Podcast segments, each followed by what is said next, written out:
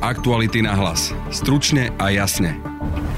Manipulácie so svedectvami sa netýkajú Tibora Gašpara, Norberta Bedera ani Vladimíra Pčolinského, ale len okrajového prípadu podplácania Ľudovita Makoa. Vyplýva to z uznesenia policie, ktoré majú k dispozícii viaceré redakcie, vrátane aktualit. Viac povedia Jan Petrovič a Laura Keleová. To vlastne, e, z čoho inšpekcia obvinuje tých troch svetkov, alebo teda dnes už obvinených, vlastne nesúvisí zatiaľ veľmi s tými obrovskými kauzami, ktoré my poznáme. Ani nie, že by boli ovplyvňovaní policiou, ale majú byť ovplyvňovaní sami medzi sebou, teda svedok, svedka. Vymýšľa si teda Robert Fico, keď tvrdí, že policia manipuluje so svedectvami vo veľkých kauzach? Druhou témou dnešného podcastu je začiatok tretej vlny koronavírusu na Slovensku. Dnes totiž pribudlo až 82 nových prípadov. Budete počuť zdravotníckého analytika Martina Smatanu. Tým dnešným narastom sme prekročili 60 ako ten priemer za posledných 7 dní, čo je dvojnásobok čísla, ktoré sme mali pred dvoma týždňami. Dozviete sa, kedy môžeme očakávať sprísňovanie opatrení.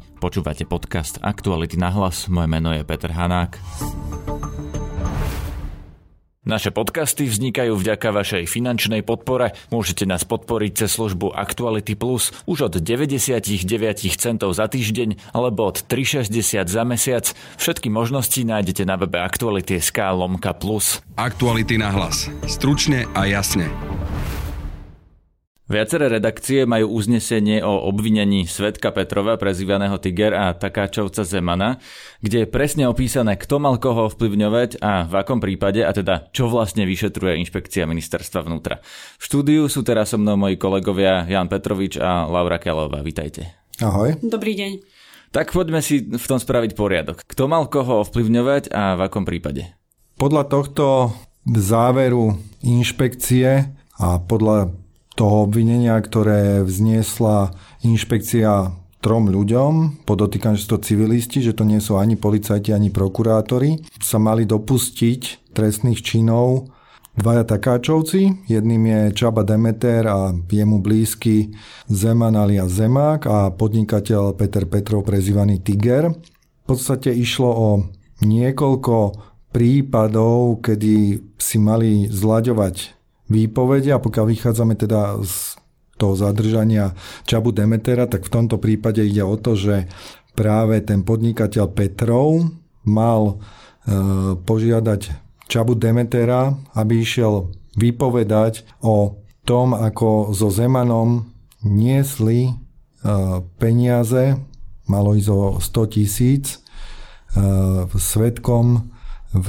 kauzach, ale svetkami v kauzach sa, v tých veľkých kauzach sa stali až neskôr a Františkovi Bémovi a bývalému šéfovi e, finančných kriminalistov Ľudovitovi Makovi do reštaurácie Towers v troch vežiach v Bratislave, e, že tam mali odnes proste v obalke peniaze, malo ísť o 100 tisíc a malo ísť o úplatok za, za jednu záležitosť, na ktorej malo e, záležať práve Zemanovi, aby teda finančná správa sa nejak nevrtala v tom, prečo mu prišla veľká suma peňazí za mm, predaj jedného pozemku. Spomínam to hlavne preto, e, že asi dosť často dochádza k zamienianiu, zrejme pre podobnosť tej sumy s prípadom údajného podplácania bývalého špeciálneho prokurátora Dušana Kováčika, ktorý mal dostať polovicu zo 100 tisíc, teda 50 tisíc, ktoré mali Takačovci platiť za to, že bude zariadené, aby nebolo, nebol podaný, e, nebola podaná stiažnosť prokurátorky v prípade, keď bol, z tejto skupiny Lubomír Kudlička prepustený na kauciu z väzby. Rozumiem, to znamená, že toto sú dva rozdielne prípady. Áno. Podplácanie Kováčika je jeden a v tom nie sú títo spochybnení svetkovia, ale to, čo máme teraz na papieri, to, čo vyšetruje inšpekcia ministerstva vnútra, to, sú, to je prípad, ktorý sa vlastne toho Dušana Kovačíka netýka? Mm, netýka sa. Ten, ten, ten prípad sa, sa týka jedného z tých svetkov, ale to asi Laura by vedela presnejšie povedať, pretože bola na tých prvotných pojednávaniach s Dušanom Kovačikom a tento svedok tam aj vypovedal. Ale paradoxne ten prípad, o ktorom hovoríme, že, že či tam dochádzalo alebo nedochádzalo k ovplyvňovaniu a to, čo inšpekcia vyšetruje, tak paradoxne ten prípad odovzdávania úplatkov sa v podstate na NAKA ani nevyšetruje. Čiže nikto z neho nie je obvinený, nikto to nerieši. neviem prečo, že či nemajú dostatok dôkazov, môže byť jednoduché vysvetlenie napríklad to, takéto. To, kde sa ten Čaba Demeter priznal, že vypovedal krivo, tak to sa vlastne ani nevyšetruje? Ani sa to nevyšetruje, ani z toho nie je zatiaľ nikto obvinený. Možno, že sa to vyšetruje vo veci, ale nikto z, tohto prípadu nie je obvinený, nikto nečeli obžalobe a podobne, takže to nie je jedna z tých veľkých kauz, o ktorých sme tu počúvali posledný, povedzme, rok a pol. Takže e, to, to vlastne, e, z čoho inšpekcia obvinuje tých, e, tých troch svetkov, alebo teda dnes už obvinených, vlastne nesúvisí zatiaľ veľmi s tými obrovskými kauzami, ktoré my poznáme, ale suma sumarum to má vyzerať tak, že ani nie, že by boli ovplyvňovaní políciou, ale majú byť ovplyvňovaní sami medzi sebou, teda svedok, svedka. Ešte ak by som mohol doplniť k tomu priznaniu, o ktorom sme sa bavili, ktoré urobil Čaba Demeter potom, ako bol zadržaný e, zásahovým tímom a vypočula ho inšpekcia, tak ono to priznanie ku krivej výpovedi nie je úplne zvrátením toho deja, ktorý oni ako svetkovia na začiatku hovorili. On v podstate len zmiernil alebo pripustil, že, že prepálil v tej svojej pôvodnej eh, výpovedi to, čo skutočne reálne mohol vidieť a videl, čiže že videl skutočne tie peniaze a že videl cez sklad reštaurácie, že tam prišli eh, František Bem a Ludovin Mako, ak sa nemýlim, a Pričom je teda už preukázané, že tá reštaurácia má také skla, že on to ani zvonku nemohol vidieť. Ale v podstate, toto sú v podstate detaily prípadu, o ktorom sme teraz povedali, že vlastne na ňom až tak nezáleží. Lebo... Iba čiastočne na ňom záležalo na začiatku celej tej série prípadov, pretože aj tieto výpovede mali byť použité ako, ako podporné argumenty v okamihu, keď už boli zadržaní Mako a BM a bolo rozhodované o ich väzbe. Čiže v tom okamihu eh, im to ako keby priťažovalo tieto výpovede, ale následne obaja eh, zmenili svoj postoj trestnému konaniu, začali eh, vystupovať ako svetkovia vo veľkých závažných kauzách, čiže oni sa vlastne tiež priznávali k trestnej činnosti, ale poukazovali aj na ďalšie osoby a väčšina tých kaos, ktoré teraz verejnosť pozná, s týmto nesúvisí. Tie súvisia už s inými, s, s inými finančnými operáciami, ktoré, ktoré s touto jednou počiatočnou kauzou, kde malo dôjsť k tomuto e, manipulovaniu výpovedí, ak sa to teda preukáže, jeden z nich sa už k tomu priznáva, dvaja sú na úteku, ale už vieme, že Zeman tiež proti tomu podal stiažnosť, čiže pravdepodobne nebude potvrdzovať tieto e, zistenia inšpekcie. Tie ďalšie kauzy na toto ako keby nenadvezujú, vystupujú tam len rovnaké osoby BM a MAKO. Takže oni vlastne, keď to zostručním, ako keby pritlačili k múru a posadili do väzby Makoa a Bema aj na základe vecí, ktoré dnes už sú spochybnené, ale Mako a Bem od toho bodu vypovedajú v úplne iných prípadoch úplne iné veci.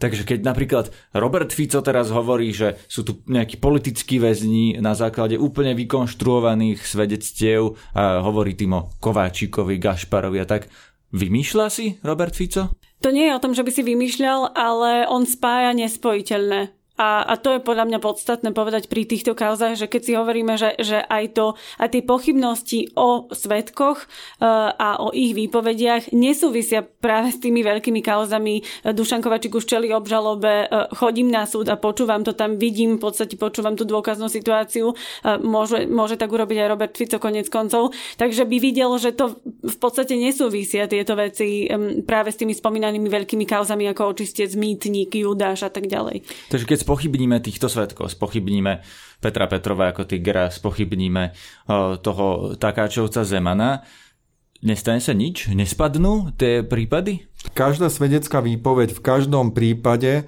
sa posudzuje individuálne. Žiadny svedok v žiadnej kauze nemá paušálne hodnotenie, že je dôveryhodný alebo nedôveryhodný, ale posudzuje sa dôveryhodnosť jeho konkrétnych slov. Je vysoko pravdepodobné, že ak bude čeliť niektorý zo svetkov, napríklad Zeman, trestnému stíhaniu za manipulovanie výpovede v jednom prípade, že dajme tomu obhajoba obžalovaného človeka v inom prípade, ak tam on vystupuje ako svedok a v prípade Dušana Kovačika je svedkom v, v inom deji, v, v prípade toho ďalšieho úplatku, tak je vysoko pravdepodobné, že obhajoba bude na toto poukazovať, že tam sa podľa nich bude preukazovať ako nedôverný. Hovorím, hovorím čiastočne hypoteticky, lebo, lebo nevieme, že čo oni urobia, ale, ale v podstate je to pre nich e, karta, ktorou môžu hrať. Ale je na posúdenie každého sudcu alebo senátu, ako vyhodnotia konkrétnu výpoveď alebo konkrétnu časť výpovede každého svetka a najmä, či tú svedeckú výpoveď potvrdzujú alebo vyvracajú nejaké ďalšie dôkazy, ktoré sa v tom konkrétnom konaní vykonali. To znamená, že znedôveryhodnenie v jednom prípade nemôže zrejme znamenať úplný pád všetkých prípadov, v ktorých ten, ten e, človek vystupuje. No teraz e, ste spomenuli, že ten svedok Zeman, teda jeden z tejto trojce, vystupuje ako svedok proti Dušanovi Kováčikovi. Ak by sme pripustili, že sa ho teraz podarí spochybniť, znamená to, že proti Dušanovi Kováčikovi bude len o jedného svetka menej? Alebo to zrazu znamená, že proti nemu je svetkom už len Ludovít Mako, ktorý je kajúcník a na ktorého sa teda treba pozerať kriticky? Tak treba povedať, že aj František Bem vypovedal v prípade ale ten je mŕtvý. Dušana Kováčika, ale ten je mŕtvý, takže jeho vlastne výpoved sa len čítala v podstate ako, ako jeden z dôkazov. Opäť hypotéza, e, ak by sa spochybňoval aj Zeman, opäť treba veľmi rozlišovať, že či by sa Zeman e, ako taká človek, ako svedok spochybňoval v inom prípade, ale zatiaľ to, čo hovorí Zeman v prípade Kováčika sa doplňa s inými dôkazmi a napríklad aj s výpovedou už dnes nebohého Bema, aj s výpovedou e, Makoa, ktorý tam už tiež bol na súde vypovedať.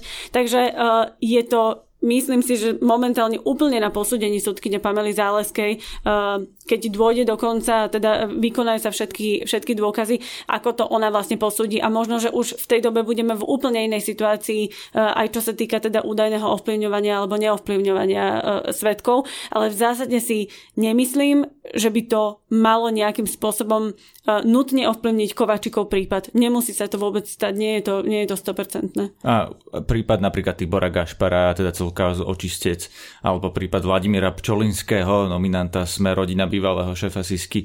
Týchto vecí sa tieto ovplyvňovania vôbec netýkajú?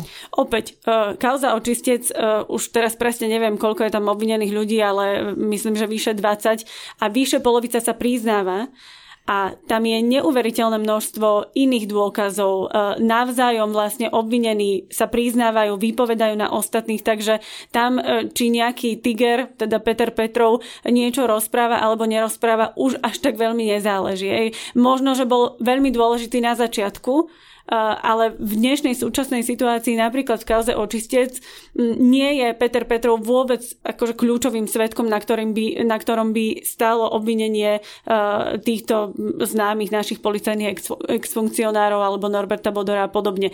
Takže mohol byť dôležitý, ale nie je kľúčovým svetkom a aj keby ho spochybnili, hoci aj v tejto kauze, ja neviem, tam, tam sa jednoducho priznáva celý rad ďalších iných policajtov a exfunkcionárov. A teda Vladimír Pčolinský? Prípad bývalého šéfa SIS opäť e, vypoveda proti nemu. Ľudovít Máko, vypoveda proti nemu bývalý námestník SIS Boris Beňa, ale opäť e, e, poviem, že vlastne s touto pčolinského kauzou nesúvisia tieto iné kauzy, ktoré sa riešia na inšpekcii e, a, a teda spomínaný dnes už obvinený Čaba Demeter Zeman alebo Peter Petrov, takže nemyslím si, zatiaľ nevidím akože súvis a logiku, prečo by to malo napríklad nejakým spôsobom e, ovplyvniť pčolinského prípad.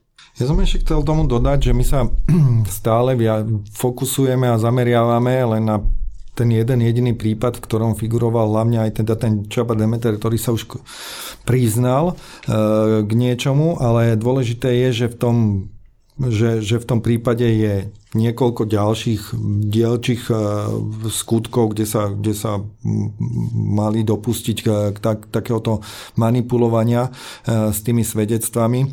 Petrov sa mal v nejakom odpočutom telefonáte chváliť, že vlastne keby nebolo jeho, tak by nebolo bývalo zadržania tých prvotných, ktorými sa neskôr spúšťali tie ďalšie kauzy.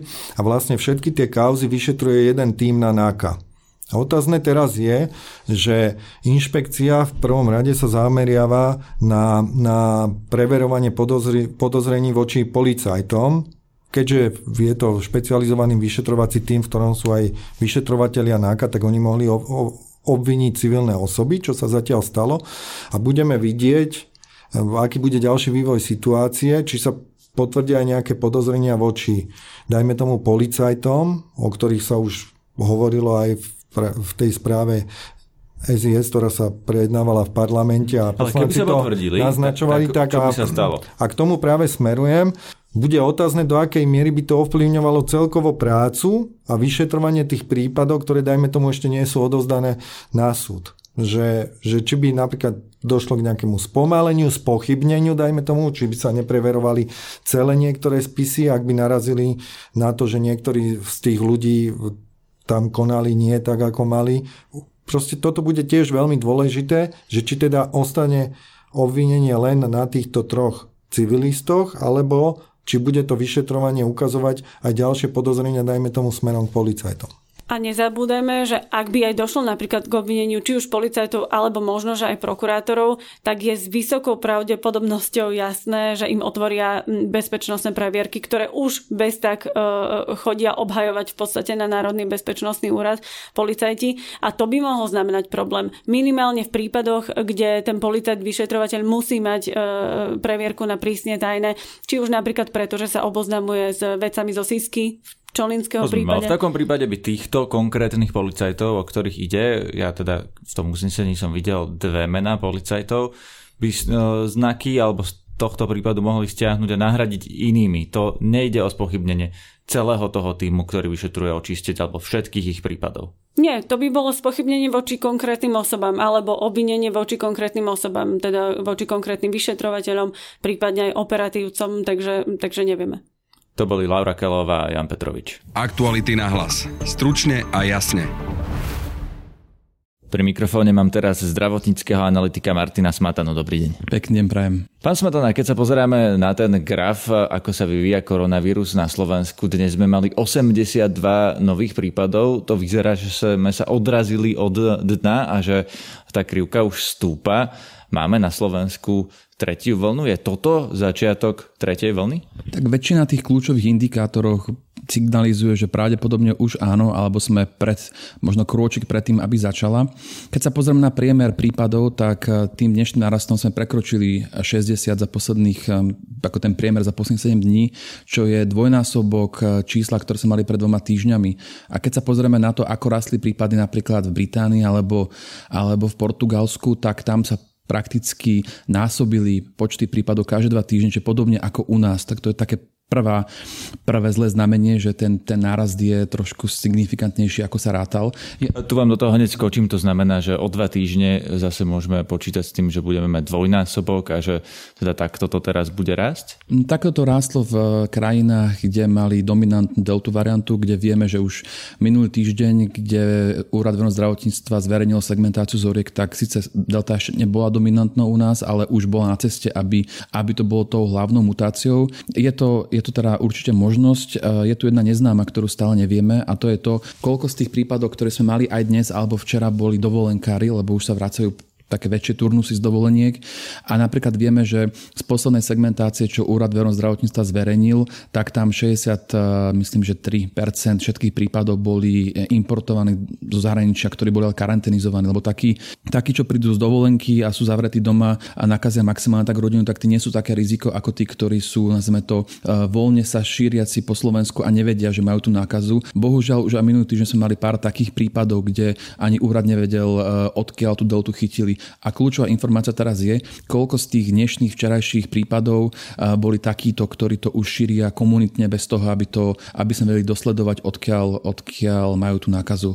Lebo ak títo budú dominovať, tak ten násobok každé dva týždne je, je možno ešte optimistický. To znamená, že to bude ešte horšie. To všetko závisí od odpovede na túto otázku. Že či to dovolenkári, alebo či to už je voľné šírenie po Slovensku. Ak... Ale tomu voľnému šíreniu sa asi nevyhneme, nie? To je len otázka času, kedy sa to začne komunitne šíriť. Možno už sa začalo, len to ešte nemáme potvrdené. A keď hovoríte, že ten odhad dvojnásobok je optimistický, to znamená, že o dva týždne tu budeme mať čo? Lebo teraz vidíme mapu Slovenska kompletne zelenú. Od budúceho týždňa máme čakať, že sa to zmení, že Slovensko už nebude celé zelené, že to začne rýchlo prepínať do tých žltých a iných farieb? Tak ten dvojnásobný náraz alebo dvojnásobok to je, to bol akože hrubý odhad, to závisí od toho, medzi kým sa to šíri, aké zaočkovanosť krajiny, veľa iných faktorov. Ja sa, je tam taký pesimistický scenár, že to u nás bude aj rýchlejšie, máme oveľa nižšiu úroveň zaočkovanosti ako v spomínaných krajinách. Ale áno, v takomto prípade by to znamenalo, že už aj ten náš COVID automat by začal upúšťať v niektorých regiónoch od tých zelených farbičiek a šiel teda by do tých žltých a oranžových podľa toho, v akom stave by to bolo. A preto je podľa mňa absolútne kľúčové, aby sa aktualizoval ten automat, aby tam boli zreflektované aj parametre, o ktorých sa rozpráva, ako napríklad miera zaočkovanosti v danom regióne, aby teda ten e, automat fungoval a bol čo najferovejší. Takže máme čakať, že naozaj na budúci týždeň alebo na ten nasledujúci sa zmení COVID automat a zmenia sa aj podmienky a teda už nebudeme žiť v takom voľnom svete ako to teraz. Ale bude to naozaj tak, ako sa teraz chvádlo, že nezaočkovaní sa majú pripraviť na opatrenia a to napríklad už o dva týždne. Toto si teraz netrúfam povedať. Ako som povedal, nemáme tam tú kľúčovú informáciu, že koľko z tých zachytených sú, boli karanténizovaní a nepredstavujú teda veľké riziko a koľko z nich sú teda tie, tí, ktorých nevieme dosledovať. A bez tejto informácie teda neviem povedať, či to bude o týždeň, o dva, ale čo vieme z istotou povedať, um, že ako som povedal, dvojnásobný počet prípadov rastie pozitivita testov. E, dnes sme mali pozitivitu PCR testov 1,1%, čo je nárast za 0,3 až 4% pre dvoch týždňov pomerne signifikantný. Rastie aj celkový počet vykonaných testov, to znamená, že sa dohľadávajú kontakty, takže je, je zrejme, že, že, tá, že ten vírus sa tu šíri. Jediná otázna, ktorú, ktorú máme a nevieme, je do akej miery je to stále pod kontrolou Úradu verejného zdravotníctva a do akej miery je už to voľné šírenie. Lebo ak to voľné šírenie dominuje, tak áno, hrozí nám to, že už sme posledných, posledný týždeň, dva celé Slovensko zelené a bude to zhoršovať. Tá tretia vlna čím bude iná tým, že vlastne tretina zhruba obyvateľstva je už zaočkovaná? Bude sa to šíriť teda o tretinu menej alebo budeme mať o tretinu menej vážne následky? Tak ale ten vírus sam o sebe je 40-60% agresívnejší a sú aj nejaké štúdie, ktoré, ktoré tvrdia, že spôsobuje až dvojnásobne väčšiu šancu, že človek by hospitalizovaný. Ale keď sa pozrieme, aké máme, ako máme celkovú mieru zaočkovanosti, aké máme regionálne rozdiely v, v tej miere, tak čo si myslím, že nám hrozí, že budeme mať uh, určité uh, regióny, kde tá, tá pandémia bude taká ako počas poslednej vlny a ešte horšia. Naopak budeme mať regióny, predpokladám, že možno to bude aj Bratislava, kde tá situácia bude oveľa lepšia. Nakoľko máme veľkú, sme veľkú časť populácie nám dochádza, či už do Bratislavy, Strnavy, z Nitry, z celého Slovenska, tak ja sa obávam, že nejaký koncept, nazme to kvázi kolektívnej imunity v Bratislave ako veľmi dobre zaočkovaného regiónu nebude až tak dobre fungovať, lebo eh, na to, aby to fungovalo, tak potrebujete mať nejaké percento a keď každé ráno vám do, pra, do, do mesta prídu ľudia, ktorí nie sú očkovaní, tak to môže spôsobiť, uh, že aj tie dobré regióny a tí ľudia, ktorí sa, ktorí sa správali zodpovedne, tak budú mať kvôli tým nezodpovedným horšie opatrenia, ako by bolo nevyhnutné. Máme sa pripraviť na nejaké regionálne lockdowny, že budú uzavreté, ja neviem, niektoré okresy a bude, tak ako to už poznáme, že do nich a z nich sa bude dať len, ja neviem, s čerstvým testom alebo s očkovaním? To určite nie je otázka najbližších dvoch, troch týždňov. To aj v krajine, kde sa to, krajina, kde sa to šírilo pomerne rýchlo. Bolo to otázkou v Británii mesiaca a pol, dvoch, kým tie narasty boli také signifikantné. Na dnešnom podcaste sa podielali Adam Oleš, Matej Ohrablo, Jan Petrovič a Laura Kelová. Zdraví vás Peter Hanák. Aktuality na hlas. Stručne a jasne.